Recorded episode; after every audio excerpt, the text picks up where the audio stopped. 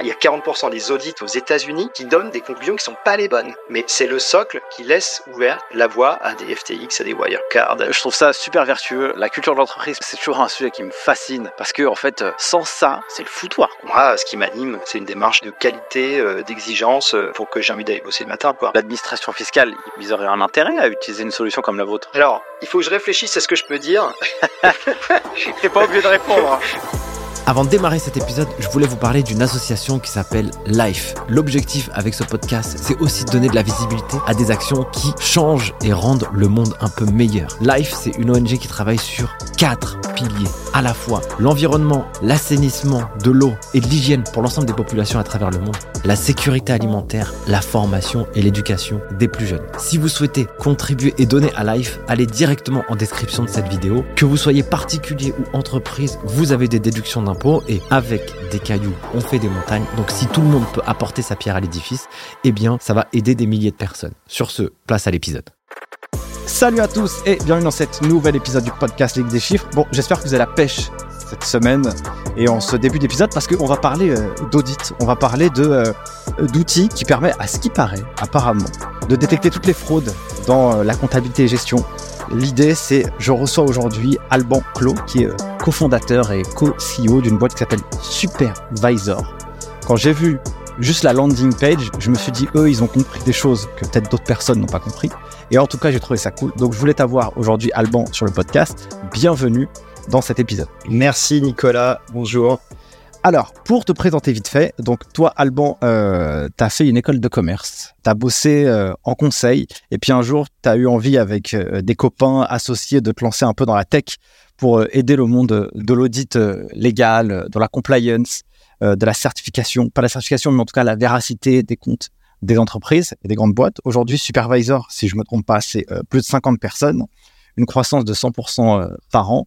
Je crois que vous l'avez créé à peu près en 2016 ou 2017, la boîte, avec une petite levée de fonds au début. Vous avez eu la rentabilité euh, l'année dernière. Vous avez une super équipe. Dans cet épisode, eh j'ai envie de comprendre comment on arrive à monter un outil qui permet de détecter toutes les fraudes, sachant que quand j'ai vu dans la landing page euh, 100% des comptes, eh ben, il y a des problèmes. Donc, euh, comment un outil comme le vôtre eh ben, permet de justement de tous les détecter?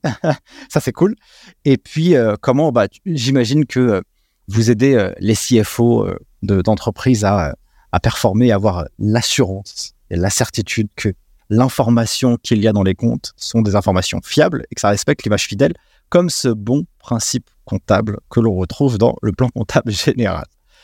Est-ce que tu peux, du coup, euh, après cette longue transition et cette longue présentation de ma part, te présenter, me dire un peu d'où tu viens, qui tu es, avant qu'on attaque cette masterclass? Avec plaisir. Écoute, merci Nicolas. euh, ravi de, de discuter avec toi aujourd'hui. Donc moi c'est Alban. Donc je suis cofondateur et, et co-CEO de Supervisor. En effet, je suis j'ai un parcours euh, assez classique. euh. Alors je viens de Lyon. Je suis arrivé à Paris pour mes études. Puis j'ai commencé ma carrière dans le conseil. Aujourd'hui, voilà, bah tu l'as très bien résumé. Hein, on a eu une vision très tôt qu'il y avait quelque chose qui jouait sur la qualité de l'information comptable. Et cette vision, c'est ce qui nous a mis aujourd'hui, c'est d'aider tous les CFO de la planète d'une certaine manière reprendre la main, reprendre l'autonomie sur la, la qualité la détection d'erreurs et de fraudes. Alors, tu parlais de fraude, c'est pas que les fraudes, c'est aussi les erreurs. Une fraude, il faut avoir une investigation pour, pour pouvoir qualifier euh, euh, le caractère intentionnel de l'erreur. Mais globalement, c'est ça qui nous anime. Et, euh, et moi, mon, mon job aujourd'hui, bah, c'est d'amener euh, Supervisor. euh, on a fait quelques belles étapes, d'amener Supervisor à la next step. Globalement, on a ouvert un bureau à New York l'année dernière. Bref, Top. Alors, quand on dit conseil, tu sais, c'est un mot. euh, alors, parce qu'il y a quand même quelques petits, euh, quelques petits étudiants euh, et des juniors aussi qui nous écoutent. Et quand on parle de conseil, alors toi, tu as fait une école de commerce, de SCP, et puis après, tu es parti dans le conseil. Qu'est-ce que ça veut dire? En gros, tu conseilles quoi? Qui Sur quelle base? Alors c'est vrai que tu as raison, le conseil c'est un peu un peu le mot fourre-tout, on peut faire tout et n'importe quoi. Alors moi c'était du conseil en IT et en organisation et donc en gros notre métier moi quand j'ai rejoint le cabinet, c'était tout petit, il y avait sept personnes et notre job c'était euh, d'aider les, grandes entreprises à tirer le meilleur parti de leurs données euh, comptables et financières. Donc ça veut dire quoi? Ça veut dire qu'on travaillait euh, autour de, tous les ERP de, nos clients pour les aider à détecter des, problèmes. Parfois même, on faisait des développements spécifiques qui venaient corriger les problèmes. Bref, c'était assez global. Je me souviens de certaines missions orientées fraude. Alors, je vais surtout bien sûr pas dire chez qui c'était parce que ça reste absolument confidentiel, mais où euh, moi, fraîchement émolu de mon école, où j'avais euh, 22 ou 23 ans, euh, j'allais expliquer au CFO d'une grosse boîte qu'il euh, y avait des problèmes majeurs euh, et qu'il avait rien vu passer sur sa reconnaissance de revenus. Et donc ça, si tu veux, moi je faisais ça, alors avec les moyens du bord à l'époque, c'est-à-dire, bah, alors avec Excel, mais surtout avec quand même des, systèmes de base de données type Access parce qu'il y avait beaucoup de volume de data. Mais bon, si tu veux, ma, légitimité elle était relativement faible à l'époque et pourtant on arrivait à trouver des trucs absolument incroyables.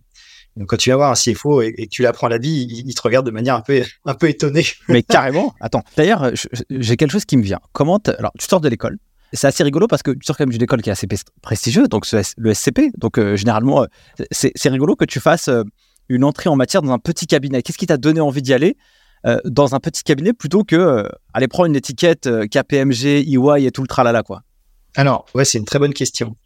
Et tu verras que ça, ça, se transmet dans ce que je fais aujourd'hui quand même. Ce qui, ce qui est très important pour moi, c'est euh, les gens avec qui je travaille. Et c'est l'idée que je puisse avoir euh, un effet assez immédiat, euh, qu'on m'écoute, euh, que j'écoute aussi, bien sûr. Je suis là pour ça au départ, mais et donc j'ai eu des propositions de plein de. Enfin voilà, quand tu sors d'une école euh, réputée, bah tu as des propositions d'emploi. Hein. Faut, faut, être très clair. Et donc j'en avais. Et puis il se trouve que le hasard fait bien les choses, mais je, je croise dans la rue à Paris la sœur d'un copain, euh, en sortant d'un entretien de recrutement dans justement une de ces belles boîtes. Euh, et je lui dis, bah, qu'est-ce que tu fais? Puis elle, je lui dis, enfin, se pose des questions, elle, me demande où j'en suis, je lui dis que je charge du travail. Et, et, elle me dit, bah écoute, moi je viens de rejoindre un tout petit cabinet, tu vois, ils sont super sympas. Euh, les deux fondateurs, tu vas bien t'entendre avec eux, va les voir. Et donc je vais les voir. Et je passe l'entretien de recrutement. Et euh, bah, j'ai un bon un, un, bon feeling quoi. Ils avaient une, bonne vision, euh, ils étaient sympas, ils m'écoutaient, ils, Bref, c'était une vraie discussion. Et j'ai trouvé ça assez, assez extraordinaire. Et donc, je suis parti euh, avec eux plutôt qu'avec plein d'autres. Ah, c'est rigolo. Ce qui était le début, en fait, de mon aventure. C'est rigolo parce que tu vois, on sous-estime aussi parfois un peu l'impact du réseau, tu vois. Mais en fait, tu là, euh, tu discutes, qu'est-ce que tu fais, etc. Et puis en fait, en provoquant un peu des discussions, alors là, ça se fait un peu naturellement parce que tu connaissais la personne et dire à quelqu'un qu'est-ce que tu fais en ce moment et tout, c'est assez, assez spontané, assez naturel. Mais quand on veut chercher du taf, bah, des fois, euh, faut pas non plus hésiter à, aller discuter avec les copains et les copines pour un peu euh, dénicher des, choses. Et donc, toi, finalement, tu as, créé, en tout cas au début de ta carrière, une orientation un peu différente où tu voulais quelque chose de plus à taille humaine. Et le fit, bah, il, a, il a créé aussi, je sais pas, 10-15 ans après, euh, ce que c'est aujourd'hui, tu vois, grâce à cette partie-là. Absolument. On te donne quoi comme travail à faire? Parce que là, tu, on, est rentré sur le truc où tu dis, Coco CFO, t'as pas vu que ton revenu, il a mal été déclaré. Toi, tu as 22 ans, tu sors de nulle part. Comment tu fais pour trouver ces informations? Et comment aussi tu fais pour euh, comprendre la logique de tous ces mécanismes Tu vois, en plus, généralement, les écoles de commerce, enfin, en compta, euh, c'est pas les best, c'est pas les best de la classe, quoi. Tu vois ce que je veux dire? Je te, le confirme, je te le confirme. c'est plutôt la matière qu'on laisse de côté en général. Euh, il y en a deux, trois des comme ça. Euh, c'est pas euh, prestigieux comme les majeurs finances. Alors moi, j'ai pas fait de majeur euh, finance d'ailleurs. J'ai fait une majeure management général et stratégie parce que j'avais cette vision que je voulais maîtriser beaucoup de sujets pour être pour être bon dans dans, dans ma vie hein, manière, manière générale. Et, et, donc comment on fait? Alors c'est là où l'intérêt d'un petit cabinet prend tout son sens, c'est que je, je travaillais directement avec un des fondateurs qui avait passé 15 ans chez EY en audit et en conseil et qui donc avait implémenter euh, des méthodologies de travail sur la data depuis longtemps euh, qu'il avait construites en fait lui-même. Et en fait, il m'a un peu, euh, il m'a un peu coaché, il m'a un peu drivé. Et puis moi, j'avais le goût de, du data crunch, j'avais le goût de la recherche, j'avais le goût du détail. Et ben, je suis allé, je parlais à plein de monde dans, dans, dans les boîtes. Je disais, donnez-moi votre data, donnez-moi votre data, donnez-moi votre data. Et c'est comme ça que ça démarré. Et puis, ben, j'ai construit, j'ai appris à, à requêter, j'ai appris vraiment à, comprendre la data et comprendre ce qui ce qui est derrière la data. Et c'est comme ça que c'est comme ça que ça marchait mais mais c'était du, du temps long d'une certaine manière parce que c'est du test and learn. C'est c'est de la recherche. Tu sais pas ce que tu vas trouver. Tu sais pas ce que tu cherches déjà. Donc quand tu sais pas ce que tu cherches tu sais pas comment t'y prendre. C'est c'est le principe il faut il faut avoir cette démarche intellectuelle euh, très présente et alors moi il se trouve que euh, j'ai fait beaucoup de musique quand j'étais quand j'étais euh, gamin avant même de commencer à travailler, j'ai fini l'enregistrement d'un disque, c'est pour te dire à quel point c'était important pour moi. Ah, trop bien. Et en fait, quand tu fais de la musique, euh, tu es dans cette recherche permanente. Donc, intellectuellement, je suis porté par ce, par ce modèle de, de, de la recherche. Quoi. Alors, il y a deux choses qui sont intéressantes. C'est que, tu sais, moi, je me bagarre aussi beaucoup pour euh, les gens qui évoluent dans la fière compta gestion, à qui puissent développer une culture business, tu vois, qui puissent développer de la curiosité. Euh, qui puisse s'entourer aussi des bonnes personnes. J'enregistre hier avec Elise Herbs, qui est la CFO de Electra, qui est une, une startup du Next 40. Et en fait, on, discute ensemble et puis en, gros, elle me ressort un peu le même discours, tu vois. Bah, il y a un mec, il est là, il connaît depuis longtemps. Moi, je suis un padawan, je suis une éponge et je prends de son expérience. Donc, c'est bien de s'entourer les bonnes personnes parce que c'est un espèce de mentor qui vient de faire évoluer. Donc, ça, c'est top. Il y a cette curiosité où tu te dis, j'adore chercher, j'aime bien, ça me plaît. Et en fait, je pense que pour bien évoluer en comptabilité et gestion, toi, tu le fais d'une manière un peu différente avec le produit aujourd'hui. Euh, et ben, il faut avoir cette, cette envie d'aller dénicher des, des, informations très. Il faut, être méticuleux, quoi. Faut pas avoir, euh, je pas en mode euh, large, en haut, comme un artiste, quoi, tu vois. Non, non, c'est-à-dire qu'il suffit pas de regarder un bilan pour comprendre une boîte, quoi. En, gros, il faut aller un peu plus loin. et c'est un peu, c'est un peu la démarche d'ailleurs, nous, qu'on a. C'est-à-dire que on est persuadé que c'est les détails. Tout, tout part du détail. Donc, c'est les flux unitaires, c'est le, chaque, mouvement comptable a une importance euh, capitale et c'est ça qui, qui, a sous-tend, qui, qui sous-tend notre, notre démarche de recherche depuis le départ, c'est d'aller vraiment euh, chercher l'aiguille dans la botte de foin. Donc euh, sur cette expérience, tu t'associes. Est-ce que tu t'associes assez vite Comment le process se fait? Comment ça se fait que on te donne la, la, confiance et puis aussi la légitimité pour y arriver? Non, je, m'associe pas vite, mais très vite j'ai une position, euh, comment dire, de confiance importante parce que je délivre bien, parce que voilà, je, je montre, je montre d'une motivation euh, euh, extrêmement forte pour ce que je fais. Euh, et, et puis euh, j'ai un très très bon fit humain avec les avec les deux fondateurs. Donc donc j'avance bien, donc donc l'émission se passe bien, donc les clients sont contents. Bref, c'est l'espèce de de cercle vertueux si tu veux. Je pense que à partir du moment où on a de la motivation et de la rigueur et qu'on aime son sujet, ça, va sans dire, mais je pense qu'on on, on, on, peut, capter la confiance des, gens qui font travailler pour nous. Et c'est encore une fois pour ça que je voulais une petite boîte. C'est parce que je pensais que j'avais plus de chances de capter cette confiance-là qu'en allant euh, dans une organisation énorme, extrêmement processée, où tu commences junior, euh, puis senior, puis manager, puis machin. Et puis la pyramide se, se resserre, et puis évidemment, il n'y a pas de pour tout le monde. Moi, je pensais que prendre une boîte au départ, ça allait me donner plus, plus de pistes. Et donc, l'association, en fait, euh, ça s'est fait de manière... C'était, c'était plus tard mais on avait déjà beaucoup bossé sur le projet, mais il y avait une telle confiance en fait entre nous. On avait tellement la conviction absolue qu'on allait faire quelque chose d'énorme et que tout le monde y aurait sa place. Alors que, que la, la, question juridique et capitalistique, elle passait presque au second plan au début parce qu'on savait de toute façon qu'on allait, on allait, on allait reconstruire une boîte dédiée à ça. Voilà. Et donc euh, ça s'est fait, euh, ça s'est fait un peu plus tard. Alors, est-ce que tu peux un peu raconter un peu les prémices justement euh, du, projet Supervisor pour qu'on puisse un peu comprendre la genèse jusqu'à aujourd'hui? Ouais, alors c'est supervisor, enfin un sujet comme ça s'inscrit dans un temps long. Un temps long, c'est un temps euh, qui est pas tout à fait compatible avec une approche d'investissement traditionnelle. Il y a que le bootstrap qui peut correspondre à ça. En gros, quand on a démarré, on s'est dit, on a la vision qu'un jour toutes les entreprises du monde seront en autonome sur leur contrôle de, de transactionnel, leur contrôle comptable, etc. On ne sait pas quand. On ne sait pas exactement comment on va réussir à faire ça. Donc tu vas pas avoir un VC en plus, euh, tu veux, euh, vers les années 2010 et tout, euh, le monde de l'investissement est pas du tout structuré en France. Donc, ah, ça, ça, ça, ça n'arrive même pas dans notre esprit qu'il serait possible, envisageable d'aller chercher de l'argent quelque part. On n'y pense même pas une seule seconde. Et donc on se dit, bah on a une boîte qui marche bien, on avait déjà, enfin 50 collaborateurs dans, dans le conseil, et avec des, des hauts et des bas liés aux crises 2008, ça avait ça avait secoué un petit peu, mais peu importe, on n'était pas les seuls. Bref, et donc on, on travaille avec notre équipe euh, et un certain nombre de, consultants euh, pour, euh, pour travailler sur, sur, ce, sur ce programme de R&D qu'on lance, euh, sur lequel je passe beaucoup de temps. Alors, il y avait les missions de conseil, mais il y avait ça en plus, tu vois. Et puis, on, Cyril, donc, euh, avec qui finalement là, on est, on est reparti juste à deux pour cette aventure Supervisor, euh, bah voilà, a, eu quelques idées euh, qui portaient en, lui depuis longtemps, parce qu'il avait fait beaucoup de data crunch chez, chez, chez EY à l'époque quelques idées euh, très structurantes euh, en matière de R&D, puis on se force dedans, et puis on avance, et on avance, et on avance. Et en fait, on arrive assez vite à quelque chose où on se dit, bah ouais, la, vision produit commence à, être un peu plus claire, euh, on, voit un peu comment on va présenter l'usage d'une solution, on trouve que la qualité de ce qui sort en matière de détection d'erreurs commence à ressembler à peu près à quelque chose.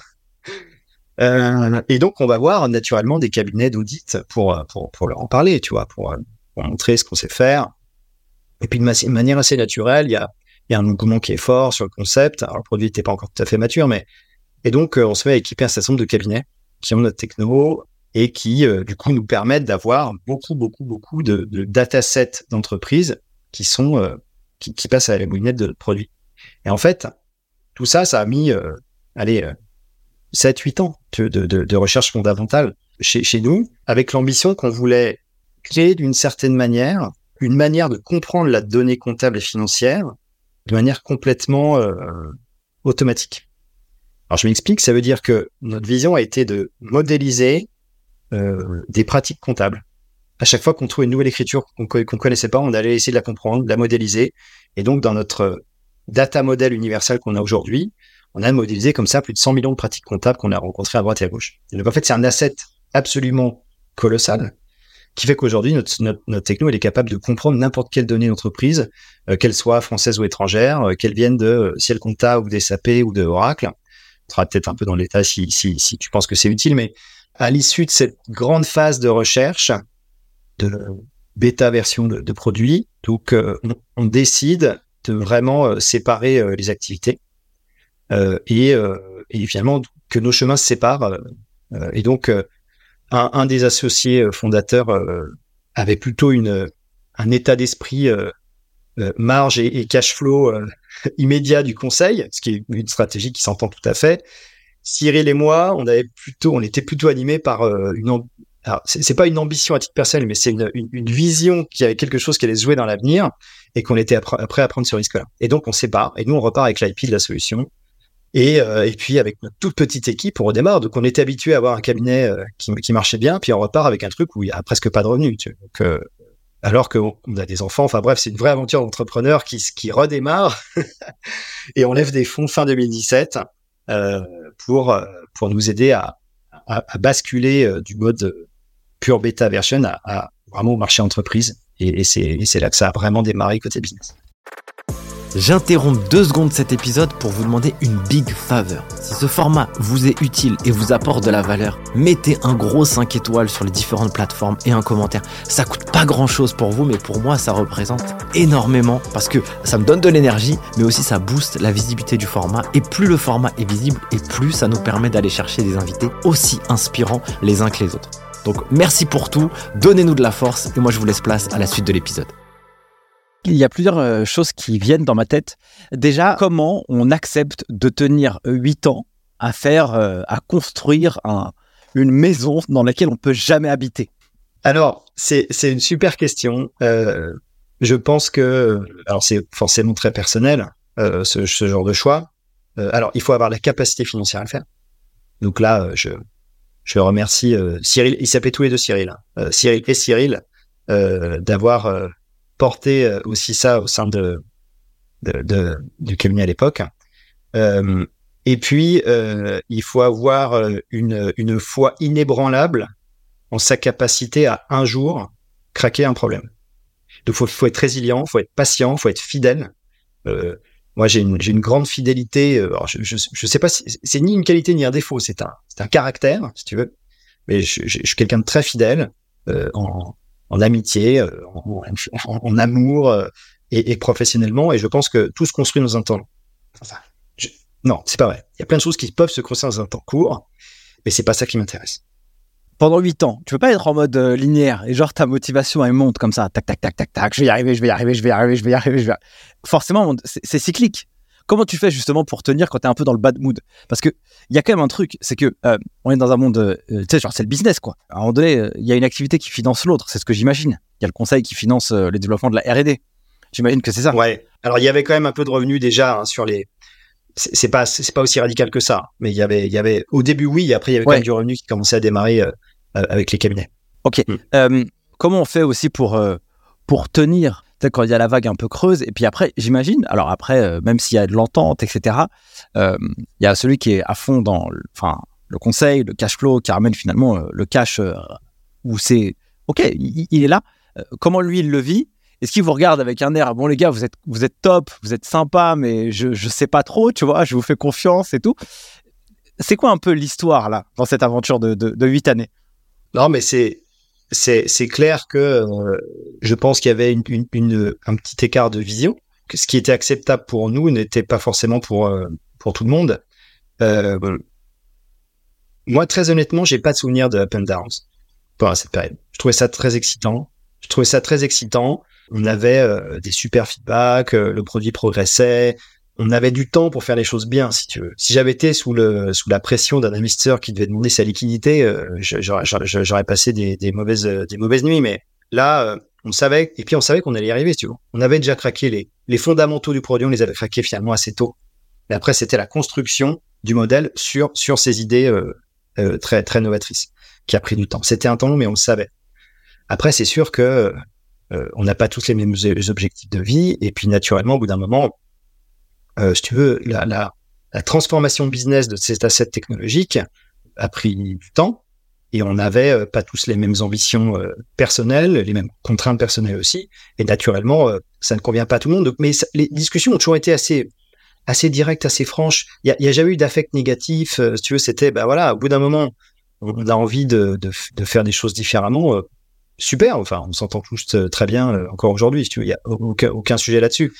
Et, et euh, en fait, dans un produit dont le temps est, long, tu as des petites victoires permanentes. Une erreur, tu l'assumes, tu l'acceptes parce que ça fait partie du jeu. C'est vraiment un processus de recherche. D'ailleurs, tu sais, dans un processus de recherche et développement traditionnel, quand on finance de la recherche, on finance pas un résultat, on finance le fait de faire de la recherche. On finance le fait de chercher. Et puis à la fin, on dit, on a trouvé ou on n'a pas trouvé. Mais c'est c'est même pas l'objectif. Alors, dans un business, bien sûr, l'objectif, c'est d'y arriver, soyons très clairs. Mais c'est pour expliquer un petit peu la démarche. Au bout d'un moment, il fallait se dire, on n'est plus d'accord sur la vision, on l'accepte, et puis chacun fait, son, fait son chemin, et ça s'est très très bien passé. Tu sais, euh, ah j'ai bossé en cabinet vers 2000, 2000 quand? 2012 ou 2013, je sais plus. Et j'avais un mec dans mon portefeuille, purée, j'arrive plus à me rappeler. C'était un mec qui avait fait un outil technologique que moi, à l'époque, euh, euh, zéro culture business, zéro culture. Euh, il, faisait un truc comme ça. Ah, écoute, là, je suis en train de parler à haute voix. Je sais pas, c'est mon cerveau, il s'est, excuse-moi, il s'est, un peu emballé. Mais c'est ça qui est bien dans le format de ton podcast, tu vois, c'est que la discussion est libre et ouverte. Moi, j'adore. Attends, euh, purée, je sais plus comment il s'appelait. Le mec, c'était un fou furieux. Il était passionné de son outil. Il était absolument certain qu'il allait pouvoir vendre euh, sa techno à tous les cabinets d'audit parce que ça faisait des contrôles aussi, tu vois. Purée, j'arrive plus à me rappeler. Ça me reviendra peut-être un jour. Euh, écoute, euh, il est sur le bout de la langue. Très bien, ok. Euh, ça, me paraît clair, ça me paraît aussi logique. Et je trouve ça bien de dire que bah, tu as des petites victoires qui viennent aussi toujours un peu augmenter ta zone de confiance. Parce que dès que tu as un signal faible positif de ton marché, c'est que c'est il se passe quelque chose d'intéressant. Et donc, je pense que c'est aussi ça qui a permis aussi de tenir, voilà, vous avez des bons feedbacks, produits et tout. Ça, c'est, ça augmente un peu la confiance et du coup, ça te permet de tenir. Et puis, bah, aussi, il y a, y, a, y a cette ambition personnelle, tu vois. Tu le sens, tu y crois. T'as pas la recette et la formule magique, mais tu le sais, quoi. C'est, une intuition, elle est tellement forte que tu es obsédé par ça. Tu as une intuition très forte et tu as la conviction que tu vas y arriver. Donc, euh, tu faut croire en ses forces aussi, hein. Puis, pas, pas, pas, pas qu'en les miennes, bien sûr, les forces de l'équipe, de, de, de ce qui les anime.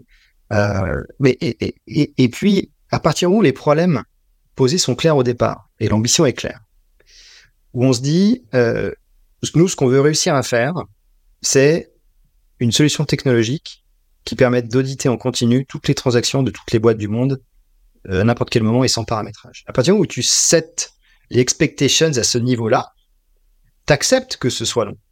Parce que tu sais que c'est un objectif qui est euh, tellement euh, quasi inatteignable que ça va passer par du temps. Et donc ça, on l'a accepté en fait. Et on a accepté que nécessairement ça prendrait du temps. Encore une fois, si tu vas avoir un VC avec ça comme thèse, le mec te dit et il faut remettre les pieds sur terre, les gars, vous êtes complètement décalés. c'est pour ça qu'on l'a pas fait. Carrément. Alors, si je fais un gros bond en avant, tout de suite, supervisor. Donc, je vais sur la landing page et, je vois que vous avez analysé 60 000 boîtes et 100% des comptabilités analysées contiennent des erreurs. Alors ça, ça m'intéresse beaucoup. J'aimerais qu'on fasse un petit, euh, un petit focus sur le produit et quelles, quelles sont les typologies d'erreurs que... En gros, comment ça marche Faisons un espèce de cas d'usage. On implémente cet outil dans une boîte, je sais pas laquelle, je te laisse choisir, mais qu'on puisse vraiment visualiser le process de A à Z. Ouais. Écoute, du point de vue de, de l'entreprise, c'est hyper simple. Ce qu'on lui dit, c'est vous avez de la data dans vos ERP. Alors le prérequis, c'est qu'il y ait de la data, soyons clairs. Mais a priori, aujourd'hui, 100% des entreprises ont, de la, une compta euh, sous forme de data. Euh, si vous avez de la data, nous, on va plugger notre solution sur euh, votre ERP ou sur vos ERP. D'accord? On va sélectionner avec vous les points de contrôle que vous voulez exécuter parmi notre bibliothèque qui, qui est euh, disponible en standard, qui est pre-built. Donc, on a plus de 300 contrôles qui sont, qui sont prêts. Et puis, euh, on appuie sur un bouton et puis les analyses commencent. Donc ça, c'est du point de vue de, l'utilisateur. Alors, de manière technique, c'est un peu plus complexe. Euh, concrètement, notre solution va capturer la data euh, des ERP. Donc ça veut dire euh, surtout les écritures comptables. Donc on parle vraiment du détail hein, du compta. Ça va être euh, les factures, ça va être un certain nombre de master data sur les clients, sur les fournisseurs, etc. Notre solution, tous nos algorithmes sur lesquels on a travaillé pendant des années, des années, des années, vont, vont prendre cette data qui est très hétérogène en fait, très différente en fonction des ERP, et dont les pratiques comptables sont très différentes en fonction des pays. Ça, ça crée une complexité qui est folle. Donc on prend cette data et euh, nos 1500 algorithmes, en fait, on a un, gigantesque arbre de décision euh, qu'on a euh, construit dans une propre technologie. Enfin, je ne vais pas aller trop loin là-dedans, mais et on prend ces data et on, met, on l'amène dans un data model universel et homogène. Et donc ça veut dire quoi? Ça veut dire que euh, une facture fournisseur saisie dans Sage en Pologne ou euh, dans Oracle, euh, dans le Delaware, aux US, qui sont nativement structurés de manière différente, bah dans notre solution, elle est, faite pareil. C'est la même chose. Donc on a, créé une forme d'espéranto, euh, un, langage comptable universel. Et donc cette donnée qui est préparée par, par nos algorithmes, elle devient complètement unitaire, homogène, propre, nettoyée, compréhensible. Et donc ensuite, le fait de contrôler cette data devient très simple détecter euh, un cas d'usage hyper basique hein, que tout le monde a en tête des factures fournisseurs, un doublon de factures fournisseurs, euh, en fait, euh, ça devient hyper simple, même quand il s'agit euh, d'un CSP euh, qui a qui gère des comptas différents de pays différents et pour lesquels les fournisseurs s'amusent à envoyer des duplicata de factures dans tous les sens. Donc la data, c'est deux pièces comptables au départ. Elles sont saisies de manière différente dans, dans le RP, mais nous, on va être, on va être capable de dire qu'en fait, elles ont beau avoir été saisies de manière différente, ça reste des factures fournisseurs, et donc on va être capable de dire qu'elles sont doubles. Concrètement, ça veut dire qu'à la fin, le CFO, il a l'assurance que 100% de ses transactions sont vérifiées. Et on va lui donner, euh, dans son interface ou dans son dashboard, par exemple, bah, la liste des écritures qui utilisent des schémas comptables euh, atypiques, pour pas dire euh, erronés, voire fraudulés. On va lui dire, tiens, c'est bizarre, là, tu as une facture fournisseur qui a été saisi avec de la TVA et qui est annulé juste après en omettant d'annuler la TVA. Mais tu as eu par de la charge. Donc là, tu as un effet PNL, tu as un effet taxe. Enfin, c'est, une boucherie. Hein. Ça, c'est une fraude typique hein, qu'on croise. Tu vas avoir la capacité à euh, détecter des flux de trésorerie euh, qui sont rapprochés d'aucune pièce comptable. Et à quoi ça correspond? Tu vas être capable de détecter, je sais pas moi, euh, le fait que tu as 12 000 dollars qui ont été passés dans un compte américain chez Chanel qui sont des achats chez Chanel. Et en fait, la beauté de tout ça, c'est que quand tu es CFO, tu n'as pas, ou quand tu es auditeur interne, ou contrôleur interne, ou directeur comptable, tu n'as pas à te poser la question de savoir ce que tu cherches. Ce qui t'importe, c'est d'analyser les anomalies qui vont être détectées, quelles qu'elles soient. Et donc, en fait, tu changes complètement de paradigme. T'es plus en train de te, dire, il faut que je vois si j'ai pas un problème sur tel sujet. C'est la solution qui le fait. Toi, ce qui te fait, ce que tu fais, c'est vérifier et investiguer. Donc ça, c'est, c'est la, le workflow euh, technologique. Maintenant, en matière d'usage, extrêmement simple, encore une fois, quand tu es utilisateur, ben, euh, la solution tourne en continu à l'échelle, à l'échelle mondiale, si tu as envie. Et puis, euh, tu as, mettons que tu sois contrôleur, contrôleur financier, là, tu ouvres ton interface et puis tu vois les anomalies qui te concernent, qui concernent ton équipe. Alors après, tu une segmentation possible par, par, par team. Et donc, tu cliques sur ton anomalie, tu vois le détail de la compta, euh, euh, enfin des lignes comptables auxquelles, auxquelles elles correspondent, et puis tu vas euh, documenter tes investigations, euh, faire ton workflow, dire ah bah tiens ça, faudrait que je demande à, à, à machin de se positionner là-dessus, de faire une investigation complémentaire. Donc à la fin, tu pars donc d'une liste d'anomalies, et puis euh, tu il y, a une forme d'entonnoir au moment de l'investigation pour faire la part des choses entre ce qui est critique et ce qui est moins. Parce que c'est ça le sujet. C'est facile de trouver des problèmes, mais quels sont les problèmes les plus importants? Et c'est ça où euh, le, le, le jugement de l'auditeur externe a du sens. Donc l'auditeur externe, j'extrapole un peu sur la discussion, mais il va, il va pas disparaître parce qu'on a, parce qu'on a créé Supervisor. Ah, c'est Mais ouf. lui, c'est son. Eh, eh, c'est exactement la question que je suis en train de me Ah, poser là. Là, je viens de l'écrire à l'instant. À l'instant.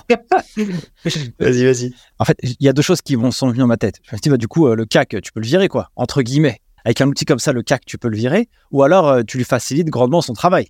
Alors, je veux pas le virer.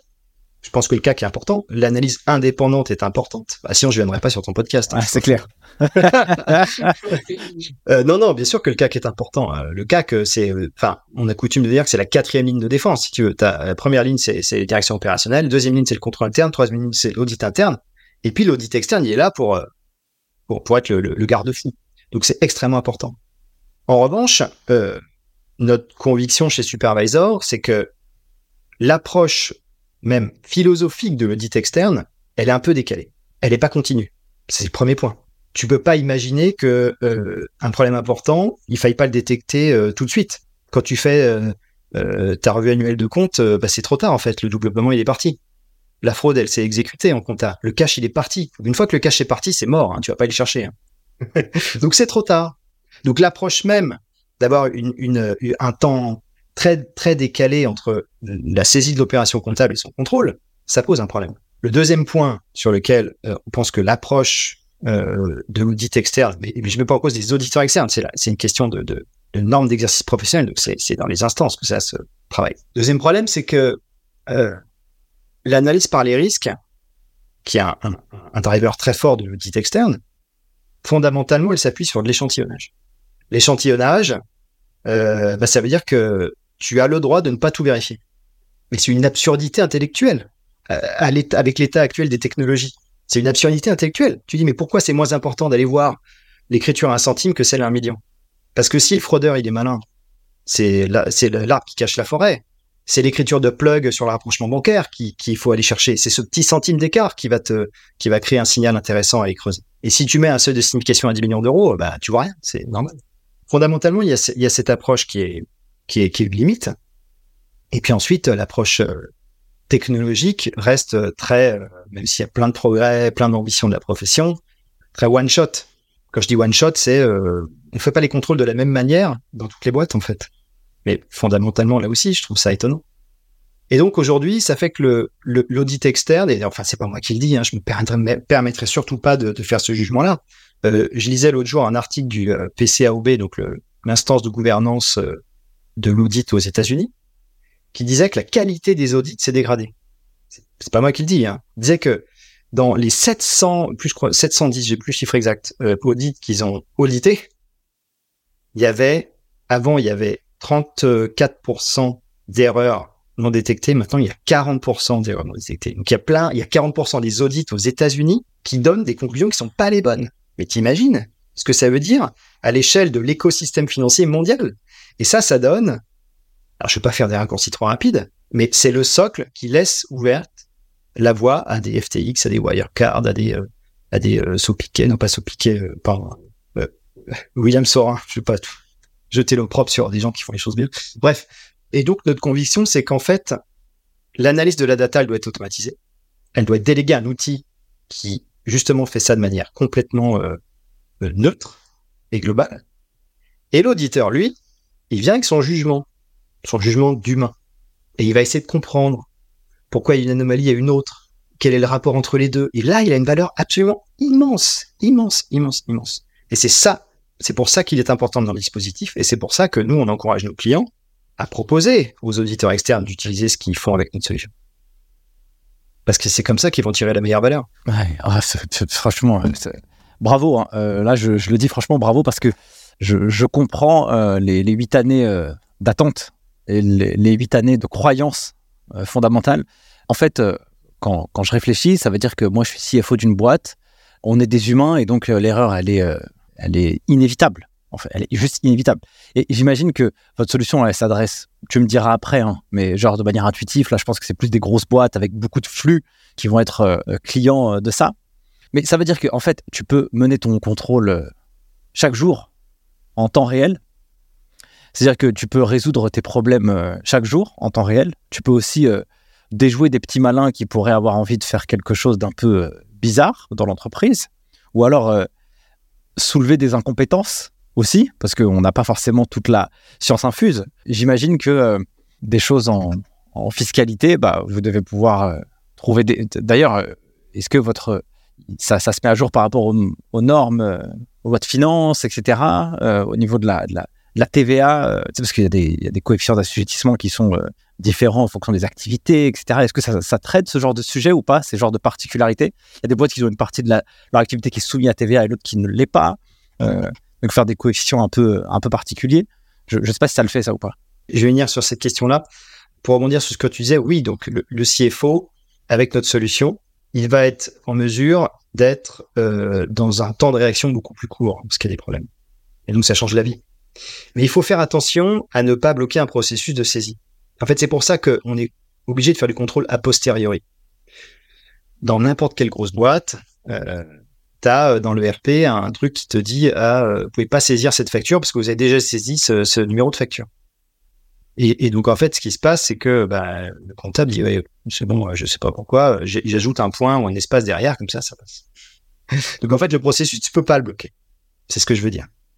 En revanche, ce que tu peux faire, c'est derrière faire une analyse en disant tiens, c'est quand même bizarre parce qu'il y a une facture avec le numéro euh, F1801 et une autre avec euh, F1B01 parce qu'en fait, euh, ils sont rangés pour que ce soit presque pareil, mais pas tout à fait. Le 8 et le B, ça se ça se confond assez vite.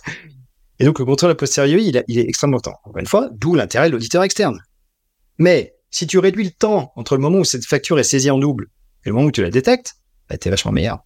Parce que tu bloques le paiement, parce que euh, tu peux euh, euh, essayer de comprendre ce qui s'est joué. Alors, ça peut être en effet, bah, y a tellement de sujets qui s'ouvrent devant nous là, mais, mais ça peut être quelqu'un qui est mal intentionné, mais ça peut être aussi quelqu'un bah, qui tout simplement pas au niveau de de qualité de production que tu attends. Donc, tu as, les questions de détection de, du, niveau de qualité de, des, équipes, euh, tu as les questions de protection de cache, euh, tu as les questions de d'image.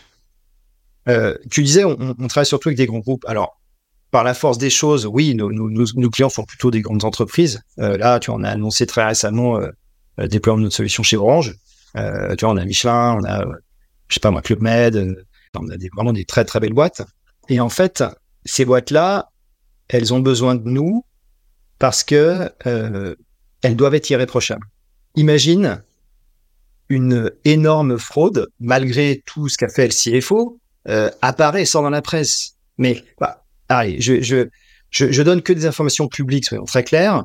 Euh, mais euh, il y a, je sais pas, deux ans, Atos, que tout le monde connaît, la très belle boîte française, qui est HQ à Amsterdam, mais bah, le, CFO, il a tout l'arsenal de sécurité comptable et financière. C'est-à-dire qu'il a une super équipe finance comptable, son top.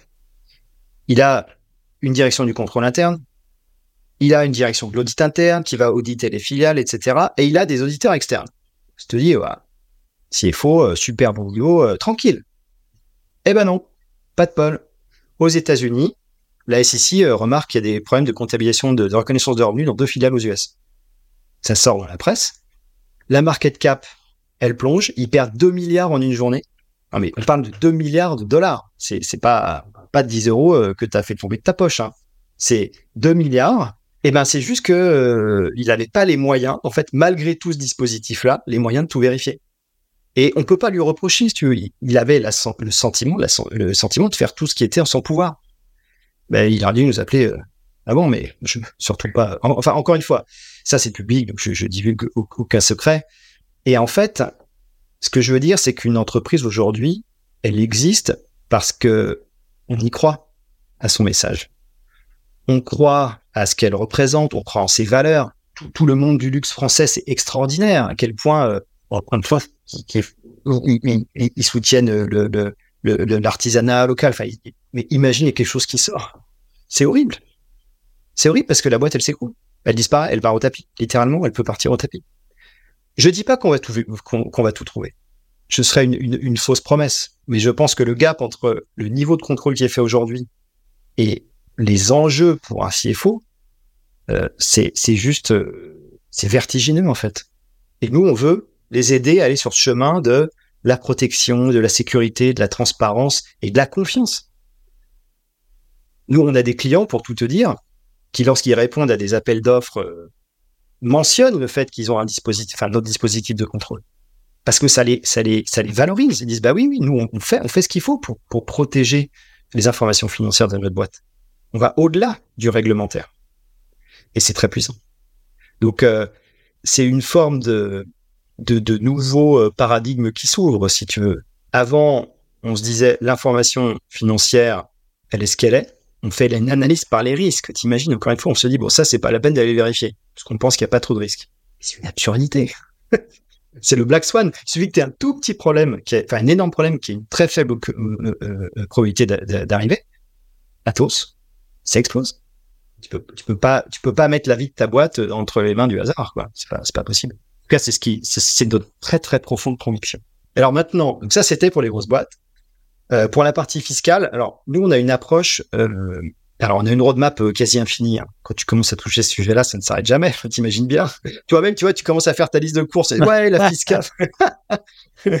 Mais euh, c'est euh, ouais, il y a les sujets fiscaux bien sûr. Après, la fiscalité, euh, elle, elle, est, elle, est, d'une profondeur, une complexité. Alors, ça dépend des pays, mais en tout cas chez nous, je pense qu'on s'est fait plaisir. Alors, on s'est fait plaisir. Là, il y a pas de problème. Et, mais du coup, c'est un, c'est un nid à problème. Plus c'est compliqué, plus il y a, plus il y a des erreurs. Donc oui, on, on, travaille sur ce chemin-là. Euh, on couvre pas tout, c'est évident. Et notre ambition, c'est plutôt d'avoir une approche 80-20, traiter 80% des, des, problèmes potentiels. Et déjà, déjà, déjà, le monde change. Quoi. D'ailleurs, euh, du coup, les, les, les cabinets d'audit, l'administration fiscale, ils auraient un intérêt à utiliser une solution comme la vôtre? Alors, il faut que je réfléchisse à ce que je peux dire. T'es pas obligé de répondre, hein. mais j'imagine. Ouais, non, mais en fait, euh, pour, pour tout te dire, le contrôle fiscal, non, n'utilise pas notre solution. Euh, mais il y a d'autres, euh, il y a, y a, y a d'autres directions du ministère des Finances. Ouais. Mais voilà, ça, euh, alors je, je, le dis à, à, un horaire de grande écoute et je ne sais pas si, si je me l'autorise, mais voilà, je peux bien sûr absolument pas divulguer de, de quoi il s'agit. Ouais, mais je, naturellement, je comprends. Mais je trouve ça, enfin, je trouve ça normal en fait. J'aurais, trouvé bizarre le contraire, tu vois, ou alors mince, c'est dommage, tu vois. Même des cabinets d'expertise comptable, j'imagine qu'ils pourraient utiliser ça aussi Ouais, ouais, absolument, absolument. Alors après, tu l'as dit, euh, c'est-à-dire que quand tu as un énorme volume de data, tu as beaucoup plus de, de, de, potentielles erreurs qui vont passer à la trappe. Quand tu es une petite boîte, euh, euh, une petite, enfin petit, c'est pas du tout négatif, c'est un fait, mais quand tu es une plus petite boîte, en général, le, le, le, patron, il voit à peu près tout ce qui se passe, hein, parce que la trésor, c'est la sienne, ou, ou presque. Donc, euh, tu veux, les flux de trésor qui, qui, il regarde tous les, tous les mois son compte bancaire pour être sûr que, que c'est bon. Donc, le risque est quand même moins fort. Ouais, c'est clair. Mais oui, bien sûr, il y a des cabinets qui utilisent notre solution et qui, euh, qui utilisent euh, pour euh, analyser les dossiers de manière plus rapide, euh, détecter les problèmes de manière plus rapide, bien sûr. J'aimerais qu'on parle aussi d'un petit sujet qu'on avait abordé en off juste avant d'enregistrer l'épisode. C'est pas un sujet le plus, les plus marrants possible, mais c'est des choses qui arrivent aussi un peu dans la vie. Euh, donc, au, moment où vous avez euh, splitté, enfin dissocié un peu les activités, il y en a un qui a pris la partie euh, conseil, et puis il y en a deux bah, qui sont partis plutôt sur le projet un peu tech. Et puis euh, sur ces deux associés, bah, malheureusement, il y a, c'est un ami, un associé qui, est décédé. Euh, comment euh, on vit ça d'un point de vue émotionnel et après, je vais rentrer dans un truc un peu moins marrant, mais aussi un point de vue juridique, administratif. Est-ce que tu pourrais faire un partage d'expérience là-dessus? Ouais, bien sûr, bien sûr. C'est, effectivement, euh, alors c'est forcément quelque chose auquel tu n'es pas préparé. Soit c'est le point de départ. Euh, donc l'histoire, c'est que en effet, donc on était deux avec avec Cyril, Cyril et moi à, à, être partis sur le projet tech. Cyril était plutôt sur le produit et moi sur le business.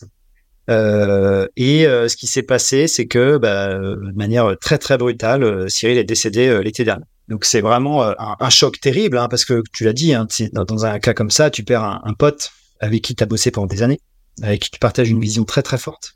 Et, euh, et d'un coup, le, monde s'écoule. Moi, nous, on était habitués à, à, à diriger Supervisor à deux à, à, réfléchir à deux, à se poser, à se, on était dans le bureau, on était toujours face à l'autre et on échangeait du matin au soir sur le produit, sur le business, sur comment on fait, voilà, quelle vie. Et c'était euh, tous les jours, tous les jours, tous les jours, tous les jours. Et du jour au lendemain, tu dis, ah ben non, tu vas dans ton bureau et là, t'as le siège qui est vide en face.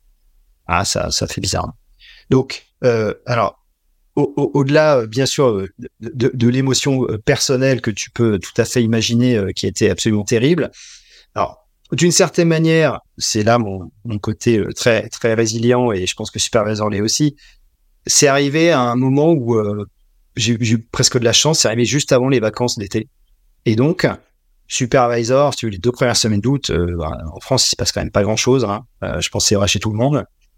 Et donc, j'ai eu vraiment deux semaines pour traverser ça sans avoir la boîte à gérer ou très très peu. Et donc ça m'a ça a été une espèce de, de, de je veux pas dire de, de bouffée d'oxygène, mais en tout cas de, de, de zone de respiration euh, qui m'a permis de traverser la, la, la, peine et la douleur et, et, et les incertitudes et vraiment. Euh, mais voilà, j'étais en famille, j'étais avec mes enfants, donc euh, voilà. Et puis euh, et puis j'ai aussi forcément activé tout, tout mon réseau autour de moi et il y a des gens absolument extraordinaires qui m'ont soutenu euh, bref, tout ce que tu peux imaginer, au plan juridique, au plan, euh, au plan business, euh, au plan, en effet, administratif. Et, et j'ai beaucoup parlé, en fait. Beaucoup, beaucoup parlé avec, avec plein de monde. Et quand tu parles avec plein de monde, bah, c'est le réseau, c'est ce que tu disais au tout début, bah, ça aide et tu rencontrer des gens. Et puis en fait, tu continues à parler d'autres gens qui, qui, ont une perspective différente, un regard différent, et tu te sens pas seul. Tu ne traverses un moment comme ça que si tu ne te sens pas seul, alors que fondamentalement, euh, j'étais tout seul dans mon bureau. Enfin, euh, c'était un manque physique très très long. Voilà. Et euh, c'est là où euh, l'esprit de, de, supervisor et la culture de, de supervisor est, est, extrêmement puissant parce que j'ai eu un, un, une espèce de, de, je sais pas comment qualifier ça, mais j'ai eu le sentiment d'être porté par l'équipe. Depuis toujours, c'est moi, forcément, c'était mon job. Hein. J'emmène les gens, hein, je les pousse, voilà on va faire un truc, c'est génial, vous allez voir. Et, là, c'est eux, en fait. Ils ont dit, écoute, Alban, tu peux t'appuyer sur nous. On est là. On va traiter les, les, sujets produits, les sujets business. On est là pour t'aider. On va rien lâcher. Tu vois, alors vas-y, prends le temps qu'il faut pour. Euh... Alors, j'ai pas pris de temps, mais je savais que j'avais la possibilité de le faire. Et ça, ça change beaucoup de choses, parce que euh, parce que bah c'était euh, ça faisait partie du ça faisait partie du deal avec eux. Merci infiniment de partager ça comme je le précise de temps en temps, on a tous un peu nos, nos, nos, nos zones d'ombre et nos, nos histoires particulières. Il y a ce qu'on montre, ce qu'on est, notre visage, mais aussi on a tous des douleurs personnelles aussi, euh, comme chaque personne. Alors moi, je suis assez, euh, assez libéré maintenant de, parler de, la mort parce que euh, je l'ai vécu aussi à titre personnel avec des membres très proches de ma famille, que ce soit euh, des, des, ascendants ou des descendants. Donc, je n'ai pas de problème avec ça d'en parler parce que c'est des choses qui font partie de la vie. Et je pense que aussi avoir un discours où on raconte un peu des histoires comme ça, même si elles sont un peu douloureuses, tu vois, à faire émerger, bah, je te remercie de pouvoir le partager avec transparence. C'est, hyper cool. Enfin, c'est, pas cool, mais en tout cas, tu as compris un peu l'idée de, de, ça. Ouais, bien sûr. Non, mais c'est... effectivement, c'est une expérience que je, que, je, que je partage parce que, alors, encore une fois, jamais une personne ne sera prêt. Ouais, c'est clair. Mais, l'homme est bien fait quand même. Enfin, je trouve l'homme avec un gros H. Hein. Ouais. C'est qu'il a une capacité de rebond qui est extraordinaire. Ouais, il y a cette adaptation. Du coup, euh, tu prends quand même ces deux semaines euh, et après tu reviens au bureau. Euh, J'imagine quand même que tu te sens vraiment seul à ce moment-là parce que en fait, tu es là, tu discutes, tu as un problème, tu discutes, tu confrontes ton idée, euh, tu as un espèce d'effet miroir. Ouais, mais Albon, là, tu déconnes, tu racontes n'importe quoi. Ah ouais, c'est vrai, tu as raison. Et là, tu l'as plus en fait. Donc en fait, tu fais quoi là, à ce moment-là? Est-ce que tu trouves un autre business partner avec lequel échanger? Est-ce que tu prends euh, quelques personnes dans la boîte sur lesquelles tu peux avoir ce, travail-là? Euh, Comment tu fais? Parce que tes décisions, j'imagine que ça doit être difficile pendant euh, tant d'années avoir eu ce binôme. Et là, bah, est-ce que tu sais plus quoi faire? Alors, euh, il y avait la possibilité d'acheter un miroir et puis de me parler à moi-même, mais je pense que ça, ça aurait pas marché. non, en fait, j'ai eu euh, là encore de la chance. Euh, enfin, la, la chance, c'est, c'est, ça vient pas de manière miraculeuse. Hein. C'est-à-dire que ça, ça se provoque. Ouais, tu provoques. Ouais. Et en fait, depuis déjà pas mal d'années, j'avais deux business angels dans Supervisor, dans le capital, qui étaient super importants pour nous. Euh, donc, euh, puis des, des, des, voilà, des gens qui avaient une très bonne vision, une très bonne compréhension. Il y avait, pour tout te dire, l'ancien vice chairman de DY à l'échelle globale, donc euh, un profil qui, qui comprend l'industrie, si tu vois ce que je veux dire. Ouais, carrément, c'est pas ouais, rigolo. Euh, et, et, puis, et puis un autre qui est, qui était le, le directeur général des SAP France et qui, euh, moi j'avais, pour, pour te refaire l'histoire, j'avais, euh, enfin Supervisor avait participé à SAP.io, donc c'était un programme d'accélération organisé par SAP pour essayer d'améliorer euh, les relations entre le monde SAP et, notre, tech. Et on avait rencontré donc Arnaud à l'époque avec Cyril et on avait eu un super fit et puis on était toujours resté en contact et il avait investi chez nous. Et il nous avait aidé pendant les années qui ont suivi sur quelques dossiers, etc. Il nous donnait des conseils sur, sur le, le cycle grand compte. Et et donc, quand je l'appelle euh, le jour du, donc, du, du décès de Cyril, pour lui dire, écoute, Arnaud, euh, il s'est passé un truc, euh, enfin, c'est horrible, etc. Il me dit, écoute, Alban, je reparlons-en, mais euh, je, je viens de terminer la collaboration avec ma boîte. Il était CEO d'une boîte euh, en Belgique. Et il me dit, écoute, on en reparle. Pour l'instant, on traverse le truc, mais euh, c'est peut-être le bon moment pour qu'on bosse vraiment ensemble. Et donc, euh, pendant ces fameuses deux semaines d'août, j'ai parlé à beaucoup de monde et j'ai notamment parlé avec Arnaud. Et on a échangé, on a discuté, on s'est dit, mais voilà, ouais, écoute, euh, depuis toujours, on avait envie de bosser ensemble. Euh, mais soyons clairs, Supervisor était un peu trop petit pour tirer la meilleure meilleure, meilleure valeur de son expérience à lui, qui était beaucoup plus euh, C-level, tu vois, que, que nous, petite startup. Et puis là, on commençait à avoir une taille un peu critique. Il dit, bah écoute, est-ce que euh, c'est c'est l'horreur qu'on est en train de traverser euh, Ben voilà, il, il, il- faut il faut que je t'aide. Je suis là pour ça. euh, voilà, euh, je, viens- je viens bosser avec toi. Et donc, il est arrivé le 1er septembre chez Supervisor. Incroyable. Euh, et donc, si tu veux, c'est pour ça que je dis qu'il y a de la chance, parce qu'il a fallu qu'il soit libre, libéré de ses obligations, etc. Mais Arnaud, euh, il n'est pas tombé, il n'est pas sorti du chapeau, si tu veux. C'est quelqu'un euh, de confiance avec qui on discute depuis longtemps, qu'on connaissait bien et qui on travaille déjà. Et donc, bah, je me suis pas retrouvé seul si longtemps. J'étais seul 15 jours. Enfin, 15 jours de vacances, puis 15 jours euh, de, de, à la direction de Supervisor, mais et Arnaud est arrivé début septembre et, euh, il a eu une approche euh, bah, je pense qu'il écoutera ce podcast, mais bon, il le sait, je lui ai déjà dit mille fois, mais il a eu une approche extrêmement fine et intelligente en, arrivant chez nous. Parce que déjà, il venait historiquement de très grosses boîtes. Quand tu es C-level chez SAP et que tu arrives dans une startup, le management, c'est pas tout à fait le même. quoi. Donc c'est très vite fait, c'est très vite fait de faire pas du tout les bonnes choses et de te faire haïr par tout le monde. et lui, et lui, bah, parce qu'il est très malin euh, et voilà, et, et très fin, euh, bah, bien sûr, ah, il était passé par d'autres startups avant, donc euh, il avait, il avait déjà expérimenté tout ça. Mais il est arrivé et il a, il a, euh, en une heure, il avait le soutien de tout le monde, si tu veux. C'était assez dingue.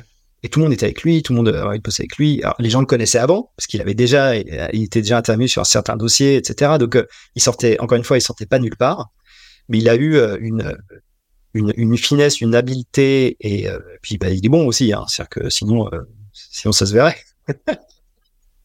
et donc, euh, bah, finalement, c'est lui qui a repris le business. Euh, et donc, progressivement, en fait, on on- n'avait pas cadencé ça, mais pendant euh, quelques mois, euh, on a euh, bossé à deux sur plein de sujets. Et puis, progressivement, bah, maintenant, il est vraiment très, très focus business. Et moi, je suis repassé beaucoup plus sur le produit, parce que j'ai l'histoire du produit, parce que j'ai bossé dessus pendant longtemps. Et, et voilà. Et donc, aujourd'hui, si je résume un peu euh, cet, épisode euh, tragique, ça a été une forme de, révélateur pour, pour moi bien sûr, mais aussi pour tous les salariés de Supervisor, de ce qu'on était vraiment. C'est-à-dire qu'avant, il y avait une, forme de, culture latente, de, de, de- d'entraide, de soutien. euh, bah, tout le monde était content chez nous, hein, soyons clairs. Et puis, et puis là, ça, ça, ça a sauté aux yeux de tout le monde qu'on était en train de, de, travailler ensemble pour un objectif commun, quoi qu'il se passe. On serait toujours là, les uns pour les autres. Et ça a été vraiment euh, très très fort. Et, euh, et, et, et je remercie euh, aujourd'hui, et je, je remercierai jamais assez tous les collaborateurs de Supervisor qui ont, qui ont fait un boulot absolument extraordinaire pendant tout- toutes ces périodes. Merci Alban pour, pour ce partage en toute, en toute bienveillance. Bah, du coup, ça me fait la bonne transition pour parler un peu de culture d'entreprise. On est quand même sur euh, un truc. euh, ah, vous, vous l'avez rendu cool. hein. ça, ça, j'ai j'ai bien aimé. Vous l'avez rendu, vous l'avez rendu sympa le truc. Mais euh, globalement, c'est pas le sujet le plus, plus stylé du monde, tu vois ce que je, ce que je veux Ouais. dire entre guillemets. Comment Ouais. vous avez réussi à fédérer euh, 50 personnes, plus que 50 personnes, collab, autour de ce projet? C'est quoi les grandes, les grandes valeurs qui vous unissent autour de, de cette ambition euh, qui est la vôtre? Et comment vous la mettez en place? Là, je sais que ça, ça se développe aussi au fur et à mesure. Ouais, ouais, c'est une très bonne question parce que c'est très très important à notre stade de maturité que tout ça soit soit clair et, un peu plus formalisé. En, en gros, je résumerais le. C'est un peu ce que je disais au tout début. On a fait ce projet parce qu'on était, euh, on avait une foi inébranlable euh, et une confiance en nous très forte et une résilience très forte. Mais ça, ça suffit pas. T'as beau avoir tout ça, euh, moment, faut faire un produit qui est très complexe. Et donc, en fait, nous, nos collaborateurs, euh, ils ont, ils sont animés par l'idée de faire les choses bien. Ah, tu fais pas du contrôle euh, comptable et de la détection de, de- d'anomalies euh, financières euh, si t'es pas dans l'extrême détail. Donc, euh, l'e- l'extra mile, c'est très présent. C'est-à-dire que tu pourrais te contenter de faire euh, un bout de chemin, mais en fait, tu pousses un peu le curseur parce que tu sais que derrière, tu vas, tu vas donner encore plus de valeur à Supervisor et à ton parcours personnel. Donc ça, c'est ce, ce goût de l'effort Et le corollaire, c'est la rigueur absolue dont il faut faire preuve. Si tu veux, bah, quand tu fais une présentation, euh, bah, des trucs qui sont bien alignés, quoi. Mais c'est naturel si tout le monde fait. Les, les, les polices, c'est les bonnes. C'est-à-dire que on fait quelque chose qui est clair, structuré, homogène, partagé par tout le monde. Et donc, c'est très rassurant, en fait.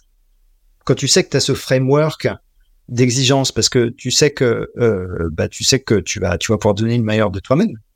Mais c'est très rassurant aussi parce que euh, tout ça, ça se fait dans un élan de, de, team spirit qui est très puissant. Et alors, je, le dis parce qu'on travaille la semaine dernière sur ce sujet avec euh, l'équipe des managers. On, a passé deux jours euh, en dehors de du bureau pour réfléchir à tout un tas de sujets euh, ensemble. Et on a notamment travaillé sur bah, comment on va formaliser ces valeurs qui sont très fortes. Donc, comment on les fait émerger, puis comment on les formalise.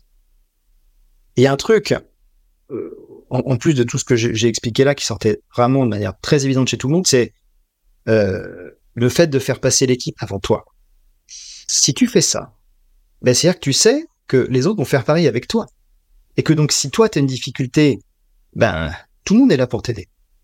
Et donc ça démultiplie les forces, mais c'est à un niveau incroyable. Et, et, Dieu sait que notre sujet est compliqué. Dieu sait que les problèmes sont nombreux au quotidien. C'est normal.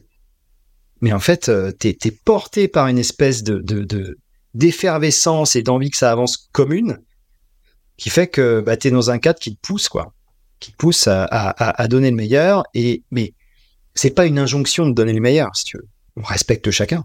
C'est juste que les gens vont être épanouis chez nous s'ils ont cette envie-là. Et puis tout ça, bah, le team spirit, ça s'accompagne forcément euh, d'un esprit de, de, de, camaraderie qui est extrêmement fort. Enfin, pour, euh, pour le dire en un mot plus simple, on rigole bien, quoi. euh, on rigole bien. Et, et Cyril, pour rebondir sur, sur Cyril, euh, a lui beaucoup porté ça aussi. Il a porté la rigueur, mais il a porté, il a porté l'humour. C'est-à-dire que fondamentalement, euh, la blague est encouragée, on, rigole. D'ailleurs, j'ai beaucoup appris avec Cyril, de, Cyril sur ce sujet, parce que on dépasse les, problèmes euh, beaucoup plus facilement si on le fait euh, dans un état d'esprit qui est, rigolo. Une bonne blague de temps en temps, ça permet de relativiser un problème majeur. Mais vraiment, et c'est très fort chez nous aussi ça. Donc c'est important parce que nous on est en phase de croissance importante. Là, on recrute beaucoup de monde et euh, et on veut absolument euh, essayer de limiter au maximum les je veux pas dire les erreurs parce que c'est un mot qui est très négatif, mais euh, le, le, le, mauvais alignement en fait.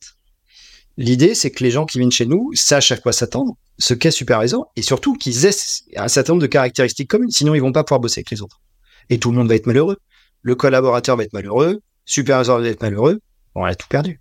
Et donc l'idée, c'est qu'on travaille en ce moment sur la formalisation de tout ça et que ce soit une vraie guideline très très forte dans le processus de recrutement et qu'on permette à chacun de se positionner. Encore une fois, surtout, je, déteste euh, les manières de faire où euh, euh, c'est des injonctions. Il faut que tu sois euh, fun. Quelqu'un, il, peut, il peut-être pas faire des blagues, mais il faut qu'il soit à l'aise avec cet état d'esprit. Ça veut pas dire qu'il doit l'être lui-même, c'est-à-dire qu'il doit être à l'aise avec ça.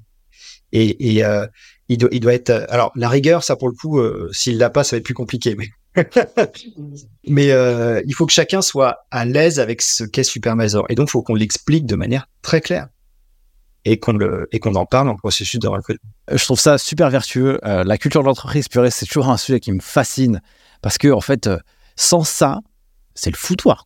S'il n'y a pas de quelque chose qui est formalisé, eh bien, euh, c'est du grand n'importe quoi. Et généralement, généralement, hein, Bon là, ça doit faire 85 ou 90 épisodes que j'enregistre au moment où je suis avec toi là. Euh, D'ailleurs, je fais ma rentrée, on est au mois de septembre au on enregistre. Du coup, ça faisait longtemps que j'avais pas enregistré, ça me fait plaisir, j'aime bien. C'est ma petite phase exutoire, ça, fait plaisir. Et je me rends compte que souvent, quand euh, je reçois les gens qui ont formalisé, qui savent parler de leur culture et de leurs valeurs, eh ben, c'est assez rigolo, c'est qu'ils arrivent toujours à créer quelque chose en interne. Et ceux, euh, et les collabs, ou en tout cas les gens qui m'écrivent en me disant euh, ah cette boîte c'est n'importe quoi. Ah voilà ce qui m'est arrivé dans l'entreprise. Généralement la culture bah, c'est le bordel quoi. On va pas on va pas se mentir hein. c'est n'importe quoi. Et donc je vais je vais même te dire un truc et je trouve ça assez rigolo. Euh, moi je fais un process de podcast maintenant qui euh, a, a sa manière de faire. Et en fait quand euh, c'est Célia je crois Célia chez vous elle m'a envoyé un message pour me dire attends pour le podcast voilà est-ce qu'il y a des choses à préparer la qualité du son etc et tu sais quoi? Ça m'a donné une information sur la culture de la boîte. Parce que quand j'ai vu ça, je me suis dit, supervisor, audit, conformité, pas d'erreur. Et le fait d'avoir vu ça, je me suis dit, c'est assez rigolo. Ça se conforte, en fait. J'ai trouvé ça super, moi, parce que j'ai trouvé ça vraiment cool. Et quand j'invite d'autres personnes, je dis, ouais, vas-y, euh, on verra ce qui se passe, tu vois. et, et c'est aligné avec la culture. Et je trouve ça bien. Donc, ça veut dire que si quelqu'un veut postuler chez vous et qui vous envoie un CV, eh, les mecs euh, ou les filles, euh, faites la marge alliée, quoi. Parce que si c'est à l'arrache, ça va pas le faire, tu vois. Parce qu'il faut si bien. faites-le avec le sourire. Faites-le parce que vous trouvez que c'est important. C'est pas juste pour euh, tout le monde, pour emmerder tout le monde. Hein. C'est parce que c'est important. Et exactement. Et du coup, ça m'étonne pas en fait que, que vous arrivez à fédérer. Donc, si vous voulez postuler chez Supervisor, allez-y avec toutes les, les compétences fortes que vous avez, mais soyez sympa parce que je pense que vous verrez un bon truc.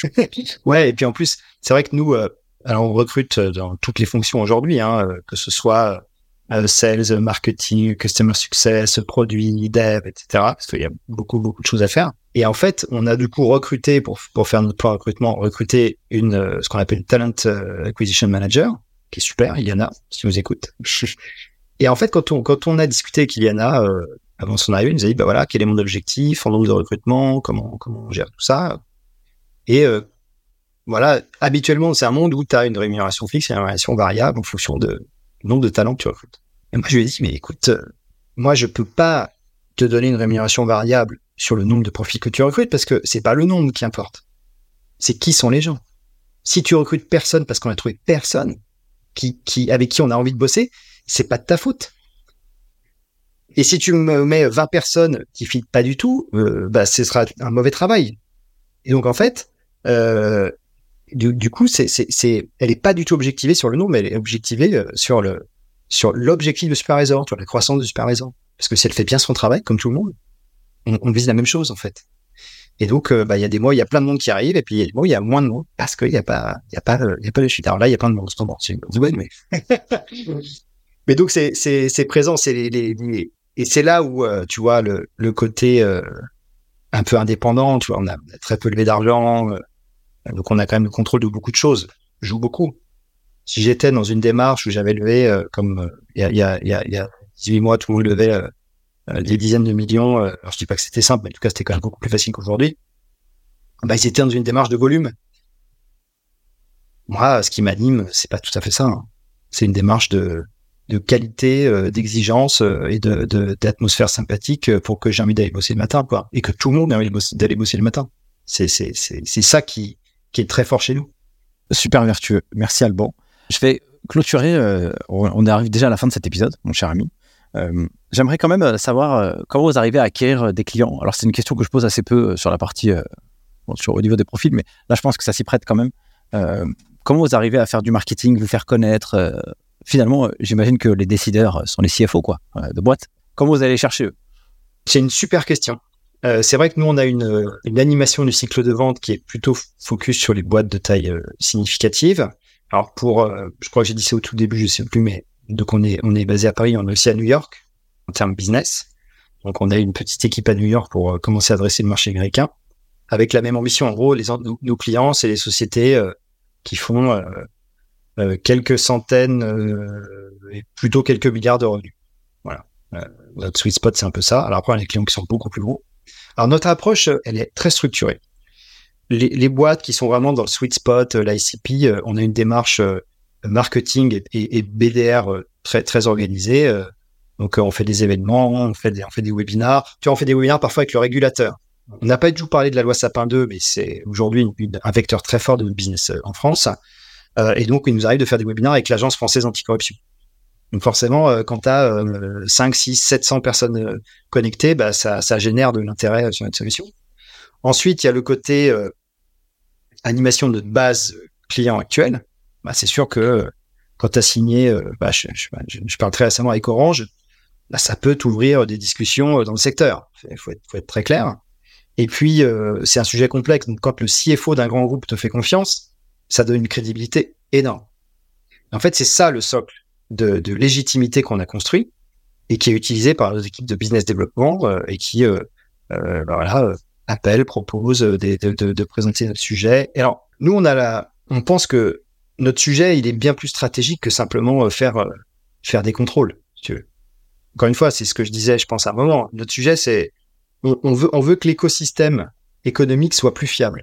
Et quand tu es CFO, ça fait partie de ton job que, que de fournir de l'information financière fiable et de donner de la confiance au marché. Et donc c'est ça qu'on dit. Et ça se traduit par le fait de faire des contrôles extrêmement fins sur la data financière, mais, mais donc on a une discussion très stratégique en fait avec les entreprises.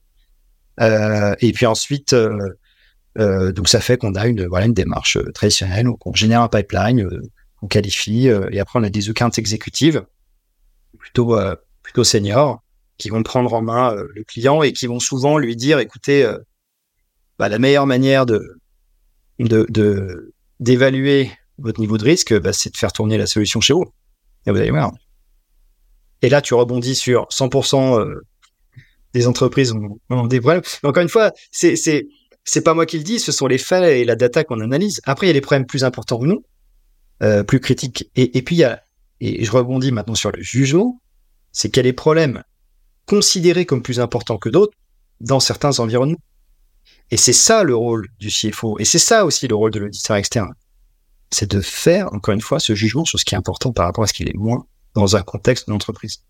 Euh, je vais te poser une question, euh, franchement, euh, là, c'est vraiment du, du, de la, je sais pas si c'est de la curiosité mal placée ou pas, mais c'est, c'est, quoi la plus grosse erreur ou la plus grosse fraude que tu as vue pas, pas, Alors, sans nommer personne, hein, mais tu dis, mais c'est quoi ce truc, quoi? Bah, écoute, en fait, il faut que je trouve des trucs rigolos parce qu'après, les enjeux financiers sont pas, sont pas dingues, mais il y, a, y, a, y, a, plein de trucs. Il y a la société française où on voit que il y a des factures de limousine à New York. la, la société, elle opère, elle opère qu'en France, si tu veux. Génial. Ah, la good life. C'est, ouais, c'est, euh, bah, les, les, marques, euh, c'est euh, facture d'entretien d'yacht. Ça, on l'a vu. Hein.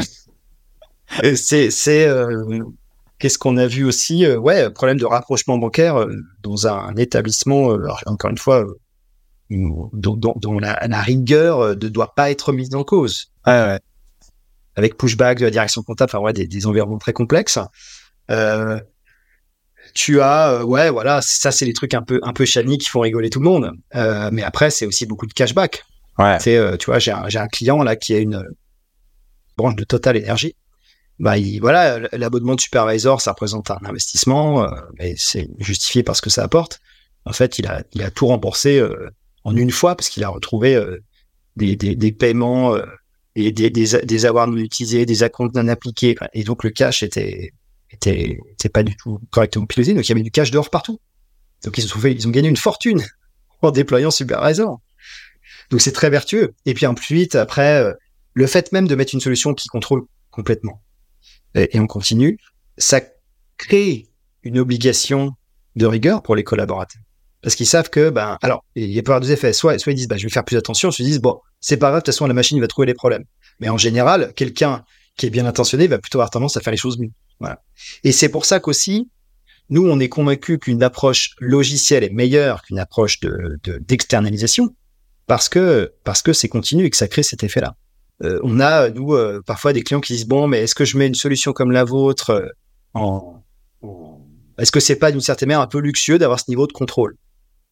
Et, est-ce que finalement je devrais pas juste euh, envoyer euh, de temps en temps euh, ma compta à un cabinet externe, externe souvent des un cabinet de conseil hein, qui s'y mettent, hein. pas que les cabinets d'audit, hein, cabinet de conseil. Et puis ils vont regarder, et puis ils vont me faire une restitution. Et on leur dit mais mais si vous avez un truc important et que les mecs sont pas disponibles, vous faites comment? Est-ce que vous êtes sûr qu'ils vont avoir les, bonnes personnes pour faire pour travailler sur votre data ou au contraire euh, que ça va pas être un, un, un junior euh, j'ai un goûter junior mais qui a peut-être un peu moins d'expérience? La machine elle elle discute pas hein. elle tourne elle contrôle et elle a l'expertise accumulée depuis 10 ans sur 60 000 sociétés. Elle s'enrichit tous les jours. En fait juste mais encore une fois il faudra que tu m'arrêtes parce que je pourrais pas apporter ça mais l'immense force du modèle c'est que tous les problèmes toutes les pratiques qu'on rencontre dans les, tous les clients qu'on a, ensuite, elles sont implémentées dans notre modèle de recherche. Et donc, quand euh, euh, Orange utilise Supervisor, il bénéficie de toutes les pratiques de contrôle euh, analysées chez tous les clients internationaux de Supervisor. Et les prochains clients vont aussi bénéficier de, l'apport en matière de détection du, du Orange. Donc, c'est très vertueux, c'est une partage de bonnes pratiques. Et donc, finalement, notre ambition, c'est de créer à l'échelle globale une, une manière absolument complète, homogène d'analyser la data comptable et financière. J'imagine que vous n'êtes pas seul à faire ça. Euh, J'imagine qu'il y a d'autres boîtes aussi euh, dans le monde qui font euh, ce, genre, ce genre de choses. Comment tu, comment tu vois ce marché un peu? Parce que je trouve que d'un point de vue, alors si je, si je l'analyse d'un point de vue entrepreneurial, business, je trouve que c'est un business trop bien parce que euh, tu travailles sur les risques, euh, ça fait peur, t'as pas envie de, t'as pas envie d'avoir des problèmes, donc forcément tu prends une espèce d'assurance en fait euh, pour te couvrir entre guillemets si je le, si je le simplifie juste avec mes propres mots. Hein. C'est quoi un peu le marché là-dedans? Alors, c'est un marché qui est effectivement très important. Nous, on n'a pas la capacité aujourd'hui à adresser tout le marché d'un coup. C'est pour ça qu'on a choisi. En fait, on a fait une étude sur plusieurs marchés pour pour attaquer international entre l'Allemagne et les États-Unis. Puis finalement, on a choisi les États-Unis. On a été membre en fait du programme Impact USA, qui est un accélérateur euh, qui aide les startups françaises à, partir aux US, dans, lequel sont passés toutes les tous les beaux succès euh, français aux US, pour être très clair. Et en fait, euh, le marché est immense parce que il n'y a pas un CFO à qui tu parles qui trouve pas ça intéressant, fondamentalement. Après, c'est une question d'organisation, de, de, de budget, de, de, roadmap, IT, etc. Mais, mais il y a, y a personne qui, qui, qui, qui dit non, fondamentalement. Donc, c'est un marché qui intéresse beaucoup de monde. C'est le corollaire. Après, on a cette chance, nous, justement, d'avoir eu, de s'être offert ce temps long de la recherche. Qui fait que notre solution, elle est, elle, elle a pas d'équivalent aujourd'hui sur le marché. On a un compétiteur aux États-Unis qui, euh, qui a une approche purement basée sur l'IA. Donc, il est arrivé beaucoup plus tard. Dans son, il a démarré son programme de, de, de product beaucoup plus tard. Et donc, il s'est dit, bah, je vais aller vite avec de l'IA. Bah, c'est super, mais l'IA, si tu lui donnes pas des règles, elle est pas capable d'avoir un vrai jugement. La, voiture autonome, juste pour faire un parallèle. Euh, si tu dis pas à un moment qu'il faut rester sur la route, la voiture elle va pas le savoir toute seule, quoi. Donc tu lui donnes quand même un cadre. Ce cadre-là, dans la compta, il n'y a pas 36 solutions. Il faut analyser des dizaines et des dizaines de milliers de boîtes euh, de manière très euh, pragmatique, détaillée, et ça c'est le qui va le faire. Et ensuite, tu peux mettre de l'IA par-dessus pour t'aider à prioriser les choses. Mais l'IA n'est pas le socle. L'IA est le, est le chapeau de tout ça. Et donc, eux, pour finir, on a euh, un client aux US notamment qui l'a évalué récemment et qui nous a dit, bah, un output euh, pas du tout le niveau de qualité de supervisor. Parce que nous, euh, notre vision, c'est que euh, il doit pas y avoir de faux positifs. Et l'IA, euh, pour le coup, te donne un peu n'importe quoi. Très clair, super. Merci mon cher euh, Alban. On arrive à la fin de cet épisode. Je vais te poser une dernière question, euh, qui est une question plutôt, euh, je sais pas, c'est peut-être philosophique, j'en sais rien. Euh, Est-ce que euh, la vie t'a appris quelque chose? Un conseil que tu pourrais partager à nos auditeurs et que tu as assez peu partagé dans ta vie?